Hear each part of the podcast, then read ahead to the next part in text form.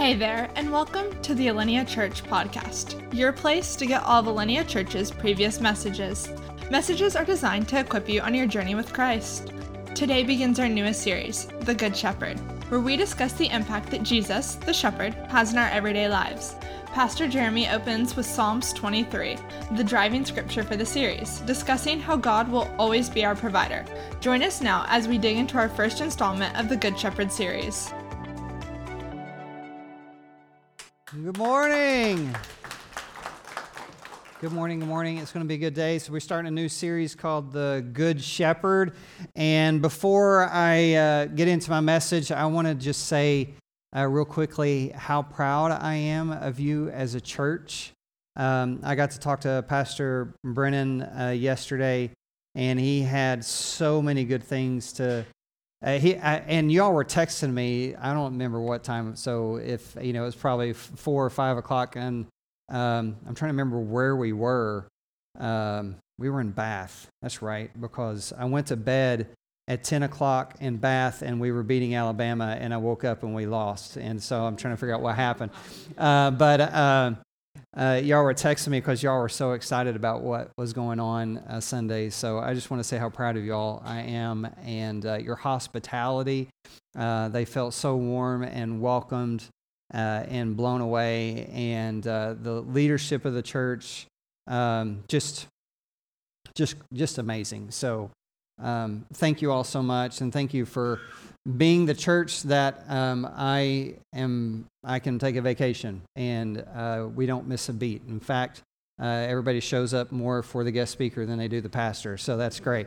Uh, I don't mind that at all, I promise. Um, but we had a, a, great, a great time in England. We spent um, 10 days we left on Sunday. Uh, I'm going to get talk a little bit about that, but we were in uh, Devon, which is on the west coast of England um, county out there, and then we went to the Cotswolds, and then we went to Bath or, Bath, I should say, went to Bath, and uh, and then we spent a, a, few nights in, in London, and, and I'm still waking up at four in the morning, so. Uh, we'll get there. We'll get there. Um, in 2018, uh, I embarked on this ridiculous journey where I uh, decided to get my PhD. And so I have my uh, doctorate in strategic uh, organizational leadership. Um, I do not want you all to call me doctor. Please do not do that. Um, doctor, pastor, bishop, elder, Jeremy. So please don't do that. Um, but one of the one of the things that the church has sent us, uh, which is Life Point Church in Fredericksburg, Virginia, um, I had been there for 15 years, and so I was in the middle of my PhD journey. And uh, out of their generosity, when I, I met with the, the senior pastor and said, Listen, I'm, I'm sorry, I, I love you, but I'm, I'm resigning, and God's calling me to do this. Uh, one of the things he said was, You're going to finish your PhD, and we're going to take care of it. And so their generosity allowed me to finish my, my PhD. And my uh, my dissertation was on the metaphor and the imagery of shepherding in the Bible. And you're like, well, how can that be a, PhD? If you really want to get nerdy, uh, there's qualitative, there's quantitative, qualitative research, quantitative research, there's mixed methods research, but there's this thing called socio, socio-rhetorical uh, research, and that's what I, I did in my uh, PhD journey. And it, the purpose of it was to show the shepherding metaphor all throughout Scripture and how the Bible, God, uses shepherding as the primary way to describe leadership in the Bible. The primary way to describe leadership. And I know that I am confident that through Scripture and, and cultural context and cultural analysis, I can prove that that when we look at leadership that we have to look at it through the lens of shepherding it. And we might hit on that over the next four weeks but that's not really the purpose uh, of, of this series. Um, but i do want to say that my belief is that the modern day church is not suffering from a lack of leadership. The modern day church is suffering from a lack of shepherdship and that what we have done is we have hitched our wagon to this to this siren of leadership and leadership development. And it's all great. Leadership development's great. We need leadership. That's fantastic. But if you go back to the 50s and the 60s, and there was a prevailing feeling within the church that we had lost our uh, cultural leadership and that we had lost our way as a church because you were having the sexual revolution happening.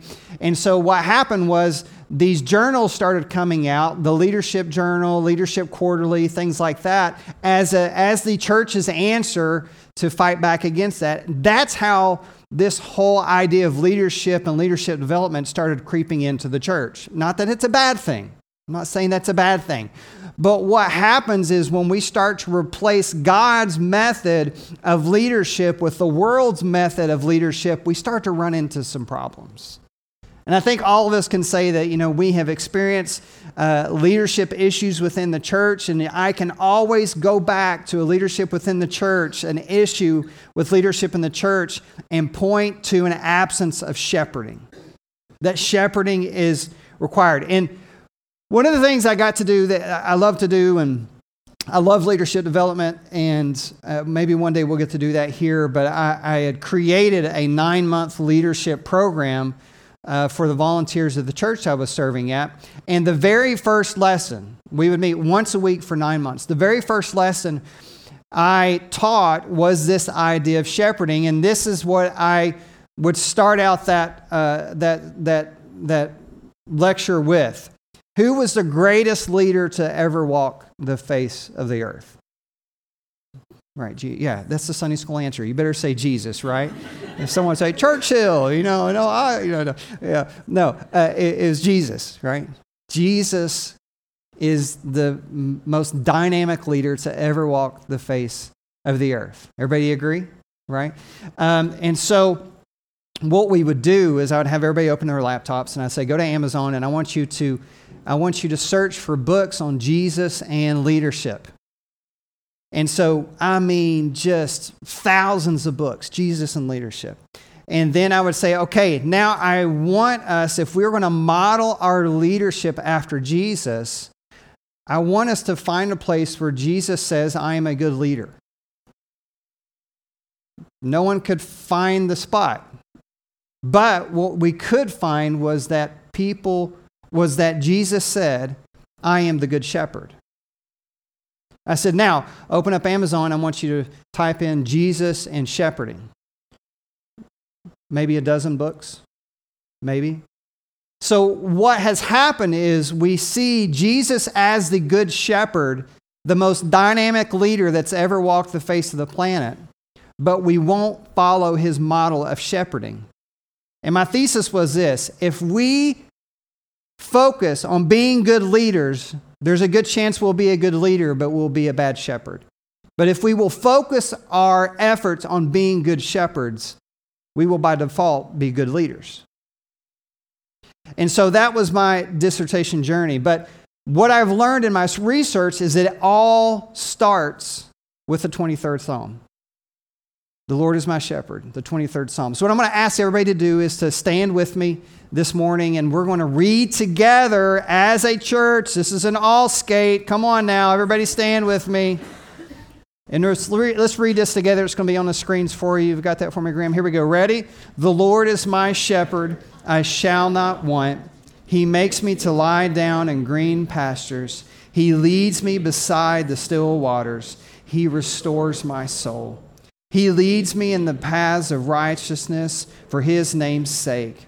Yea, though I walk through the valley of the shadow of death, I will fear no evil, for you are with me. Your rod and your staff, they comfort me. You prepare a table before me in the presence of my enemies. You anoint my head with oil. My cup runs over. Surely goodness and mercy shall follow me all the days of my life, and I will dwell in the house of the Lord forever. Amen. Would you just remain standing as we pray? God, we love you and we thank you for this pivotal scripture, the 23rd Psalm written by David. We thank you for what it means. We thank you for what it foreshadows. God, we just pray today for this message that you would anoint the reading of your word. God, we pray for Israel in this moment. We want to remember the conflict in the Middle East. God, that your will would be done. God, that justice would be done. Father God, we pray as always for peace to be had as well. God, we pray for uh, the remainder of 2023 as a, as a church, God, that you would see us through in strength, God, that we would grow stronger as a church, God, that we would grow closer to you and closer to each other. And God, we, Lord, we just want to lift up our nation and we want to lift up our world. God, in the, the turmoil that's happening all around us, God, we know that you are the Prince of Peace. And God, we rest in that. In your name we pray. Everybody said, Amen. Amen. Go ahead and have a seat this morning. So, two weeks ago, October 15th, I ended our series on seeds. I hope that you enjoyed that. Uh, it was a, a, a, great series. I enjoyed it. I learned a lot uh, just studying for it. But I ended the uh, message on seeds. I walked off the stage. I grabbed my hand's my, my wife's hand. Uh, my hand's wife, yes. I'm still jet lagged. You got to give me a break. and uh, we got in the car, and Josh drove us to the airport, and we we uh, got on a jet plane, and we flew to Detroit. And we were going on our 20th anniversary uh, trip to England. We had about an hour and a half uh, layover in Detroit. And then we got on a plane from Detroit to fly to London, about seven and a half hours, uh, which is a long flight, especially when you're married to someone who hates flying. And uh, we, we landed, uh, we passed immigration, we got on this train called the Heathrow Express. Uh, that you know goes really fast uh, to Paddington Station. Uh, we got on a train at Paddington Station. We waved to the bear, um, and uh, we took a train all the way to Bath. Uh, from Bath Spa Station, we then got an Uber and we Ubered over to the rental car place. And then in the rental car place, I hopped inside of a car that had the steering wheel on the wrong side and then was told to drive on the left side of the road. And it was a manual. Oh, it was awesome. I was like, I was like, I was left-handed that thing. I was trying to figure it out. So just so you know, uh, if you go to England, they actually have your signs in miles per hour. All right, it's miles per hour. And then also, if you're a, a if you like driving a, a, stick shift, the pedals are all the same. So I didn't have to learn that. It's just that you're on the wrong side of the car, and it goes first to first to six. Everything's the same, right? And uh, so we're driving two and a half, two and a half, two hours, forty minutes from Bath to a small community. Listen to this, called Pickwell in the county of Devon, which is on the far west side of England. And I tell you all that uh, because it, an interesting thing kept happening um, while I was driving. And it was, I kept curbing the car. I kept curbing that left side. So I've got some pictures of up here for you of what it looked like from my wife's perspective. Um, and so everything out in the country is one lane roads. They don't have any idea what a two lane road is. And my wife sat in that, that shotgun seat and the hedgerows were just flying right by her ear. And she was like, You're gonna, you're gonna hit it, you're gonna hit it. And then sometimes I would run up on the curb. And what, what I realized, and someone had told me this, and I didn't understand it until I got there, that decades of driving, you are on the left side of the car, driving on the right side of the road, and you have developed a right side peripheral vision that you don't know anything about. You know where the curb is, you know where the mailbox is, you know where the car is, you know, you know the people walking over there don't hit them, you know what's going on.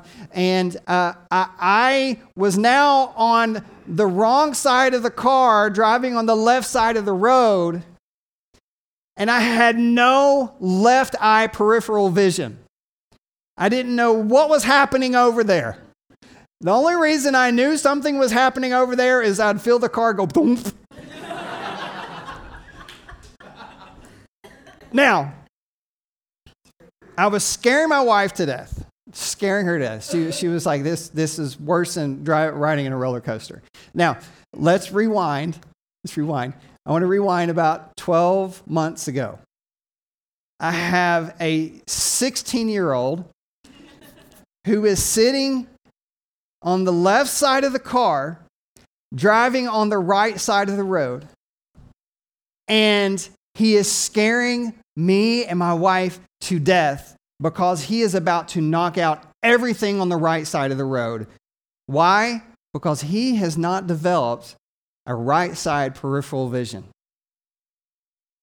God forbid anybody that is over there that is a human being or a mailbox or a dog or a curb or anything because it is going to get hit because he just keeps doing this right here. Now, I was really hard on him. I'm like, what are you doing, Wyatt? Can't you see? Can't you see what's going on? What are you doing? And then I went thousands of miles away to learn a very, very valuable lesson in context and empathy.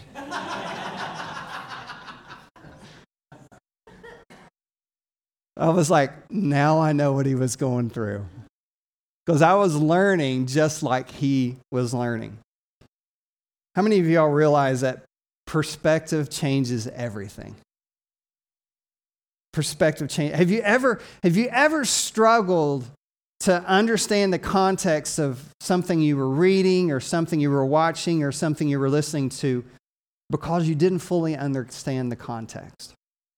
Jennifer loves historical fiction. She loves period fiction. She loves uh, Jane Austen. We got to go to the Jane Austen Center in, in, in Bath. Um, she loves royal history and, and Queen Elizabeth and Queen Victoria, and she knows all the, all the intricacies and everything that happened.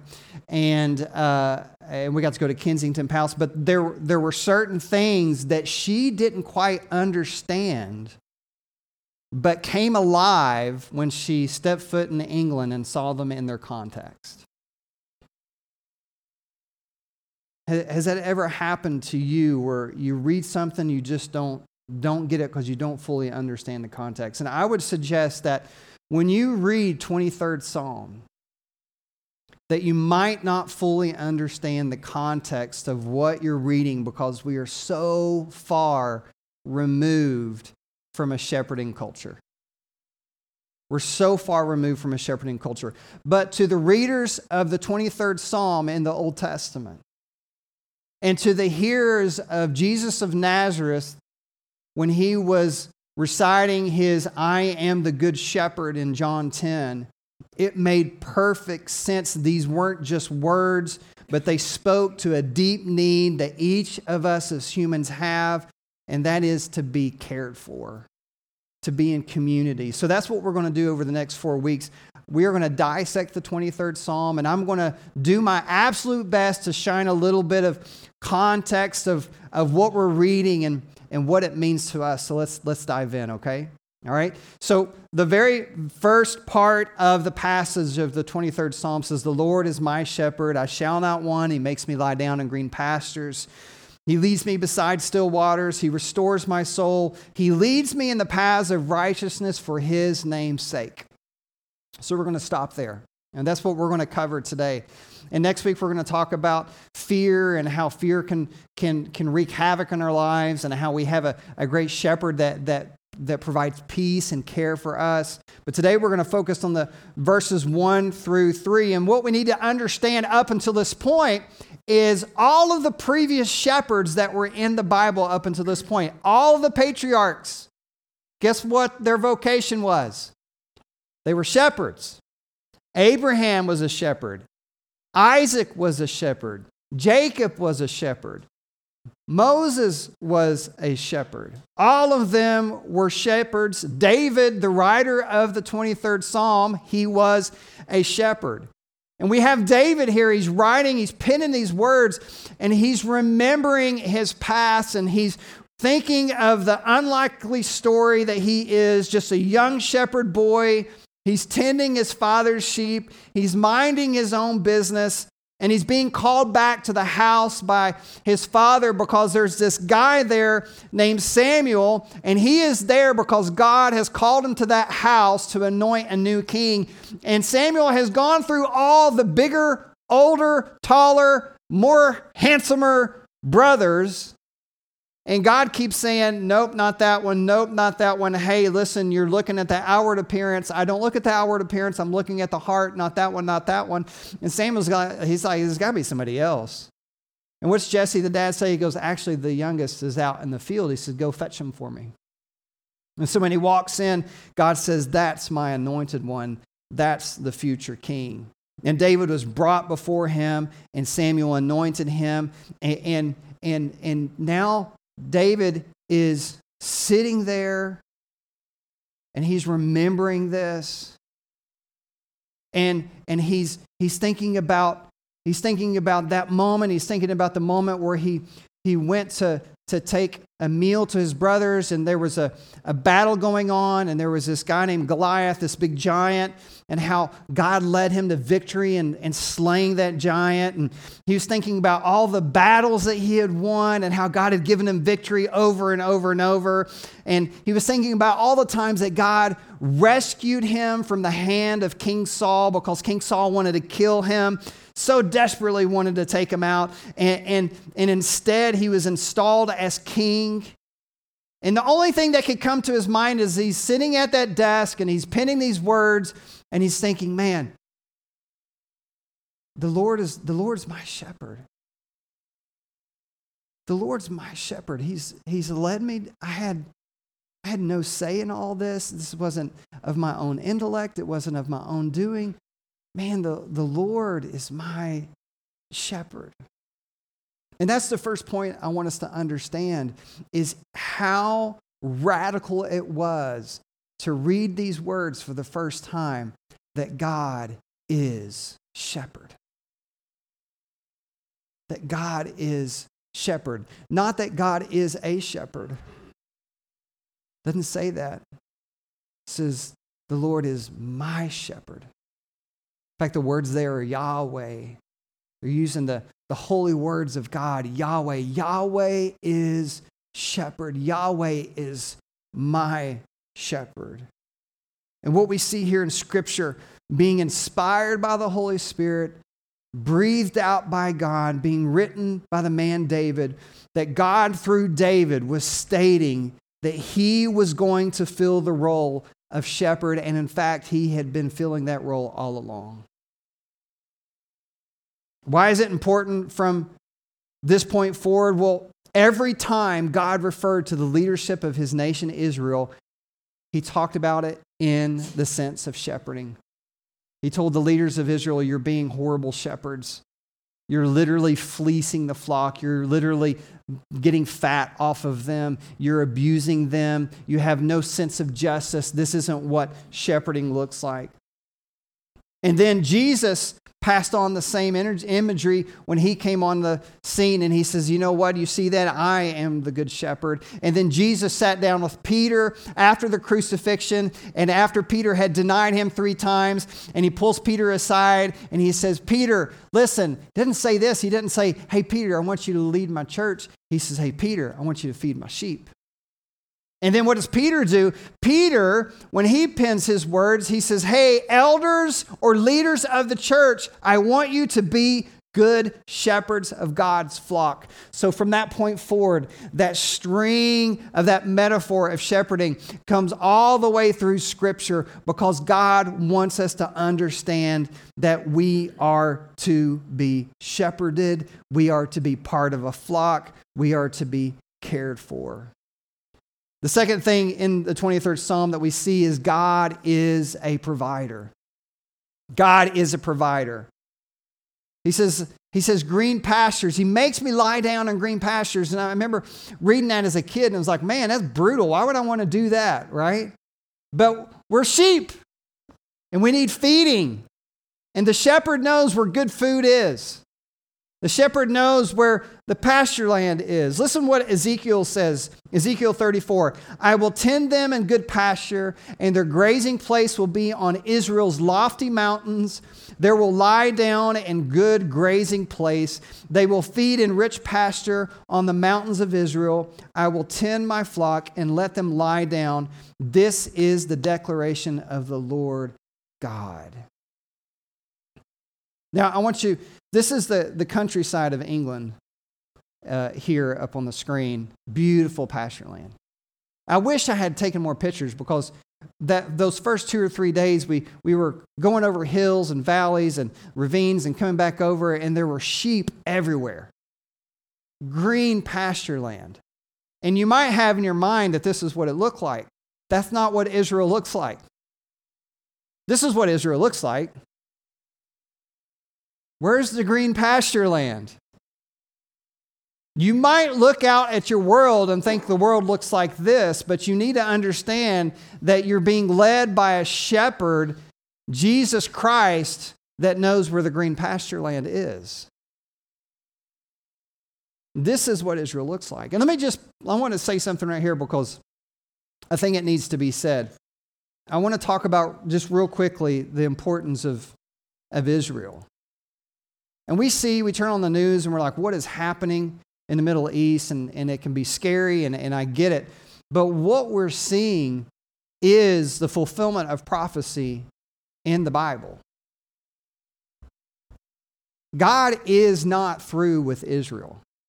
I think that before in the early 1900s, we'd read these prophecies and be like, what, what does this mean? How can this happen? And then in 1948, Israel became a nation again, and I think it blew the minds of anybody who is a believer because they're like, oh, wow, this is really happening. Now we see the, the clock starting to tick again on, on the prophetic timeline because now Israel is back. Because until, up until then, there was no Israel, right? In fact, if you go to Jerusalem and you go to the museum in Jerusalem, in the Holocaust Museum there, it goes through all the stages of the Holocaust and how many Jews were slaughtered during the Holocaust. But the very last scene in that museum is you walk out onto this balcony with this amazing view of this unspoiled countryside of Israel. And the imagery that they wanted to put into this museum was that through all of the heartache, through all of the persecution, as bad as that was, God was still greater because through all of that, He made us a nation again. And that's what you see when you walk out. You see, oh, the Jewish community has returned, Israel is back. In fact, if you read Ezekiel 38 and 39, you read prophecy of things that have not happened yet but they will happen. You read Romans 11, 25 through 29. It says this I do not want you to be ignorant of this mystery, brothers and sisters, so that you may not be conceited. Israel has experienced a hardening in part until the full number of the Gentiles, that you and I, has come in. And in this way, all Israel will be saved. As it is written, the deliverer will come from Zion. He will turn godlessness away from Jacob. And this is my covenant with them when I take away their sins. As far as the gospel is concerned, they are enemies for your sake, but as far as election is concerned, they are loved on account of the patriarchs. For God's gifts and his call are irrevocable. God is not done with Israel. God's plan will be accomplished. And, and I, I, watch the news and, and i look at the protests and, and I hear people who you think are smart say death to the Jews and, and, and show signs of a Jewish star being put into a trash can. And, and, and I'm thinking, like, I was talking to Jennifer, I'm like, how is this happening? Like, how do people have such callous for an entire nationality. If it was anybody else on the globe, you would be a racist, you would be a bigot, you would be everything else. But when it comes to the Jews, somehow it's socially acceptable. And I was like, how is this possible? How can this be? And then I'm thinking back to the early, the late 1930s and the early 1940s, and I'm like, well, gosh, it's happened before. It can happen again. And I was reminded of this passage, and I want to read it for you. For our struggle is not against flesh and blood, but against rulers, against authorities, against the powers of this dark world, and against the spiritual forces of evil in the heavenly realms. I want you to understand that there are spiritual forces that are at work in the heavenlies that are evil, that are controlling these powers. And so when we see what's happening in the news and we turn on and it gets scary and you're like, what is going on? How can people think like this? Just imagine behind the scenes in the spiritual, there are dark powers that are operating these people like puppets. And that is happening. That is a real thing that is from Scripture. But I want you to know that our God is greater. Our God is greater. Our God wins. Read the back of the book. We win. God has seen this from the beginning. He has ordained it from the beginning. He has a plan for you. He has a plan for me. He has a plan for the nation of Israel. And it's going to happen according to what God says. So when you get scared, just rest in the fact that God's in control. All right. There's a really long parenthesis. Let's go back to the message, all right? So he says, He makes me lie down in green pastures. He knows where the food is. He leads me beside still waters. Why do they have to be still? Because a sheep would rather die of thirst than get around raging waters because they're bad swimmers. And so the shepherd knows that. He knows that the sheep need still waters because still waters are places of rest and peace, and, and sheep are, are, are skittish creatures. And God leads us out. He says he leads us out of these places because he knows where they are. And what's interesting is says that he leads them out, but he does it from the front, he doesn't from the back. And this is what's interesting. Egyptian shepherds would drive their sheep from the rear. They would drive them.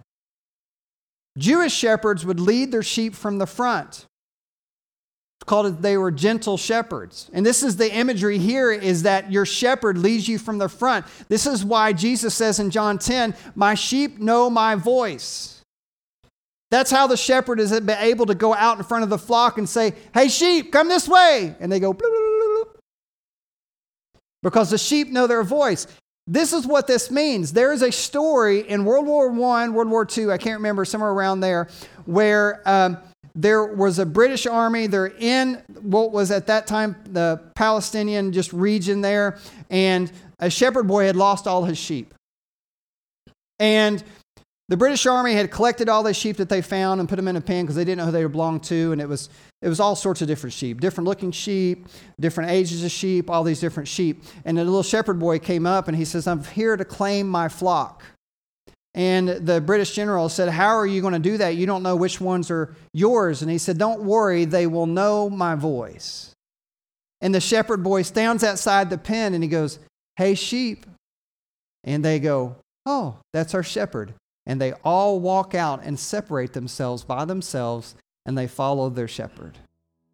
That's the imagery there, is that you have a shepherd that leads out front with a gentle voice. He's calling for you. Because number three, I want you to understand this is God is a redeemer. God is redeemer. It says he restores my soul. You know another way to translate that? This blew my mind when I read this. Another way to translate that is he causes me to repent. He causes me to repent. He causes me to return. He causes me to come back. It is a shepherd that sees you no matter where you are and loves you and pursues you and will leave the 99 to find the one. And he is seeking after you still today because he causes us to repent. Romans 2 4 says, Do you despise the richness of his kindness, the restraint and patience, not recognizing that God's kindness is intended to lead you to repentance? God, the shepherd, is in the business of seeking us out, bringing us back, restoring us to the fold. And when he brings us back, you know what he does? He shows us the paths of righteousness. It's our choice to follow them, but He is always there to show you which way to walk, which way to turn, which way to go. Why? Because it's for His name's sake.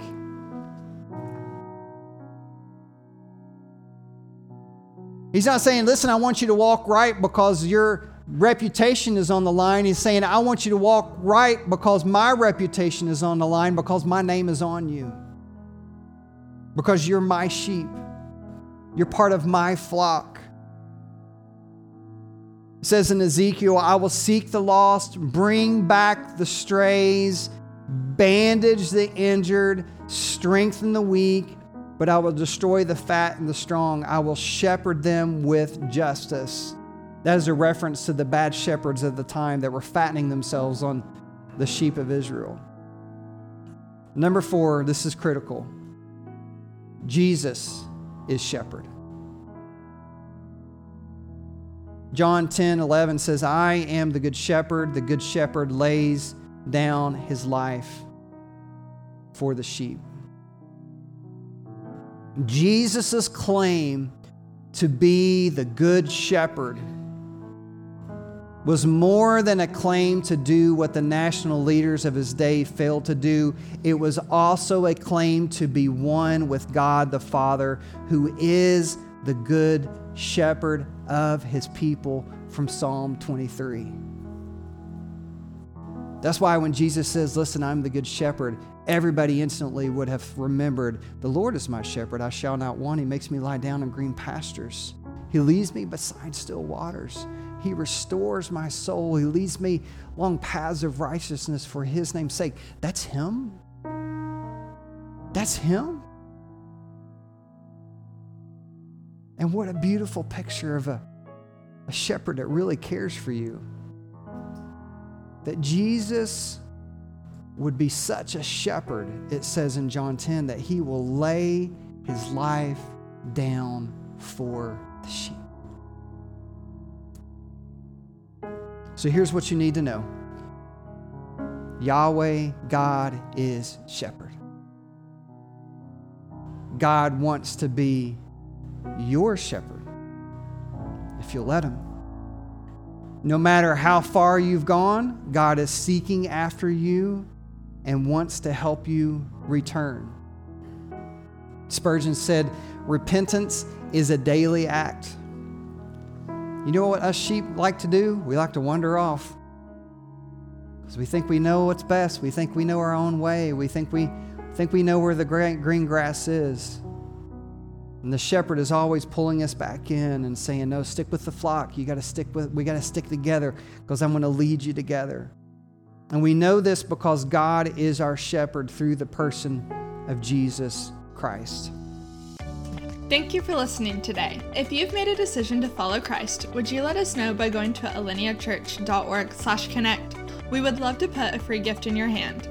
Thank you to everyone who gives to support this ministry. If you would like to give today, you can do so by searching for Alinea on Venmo or going to alineachurch.org/give.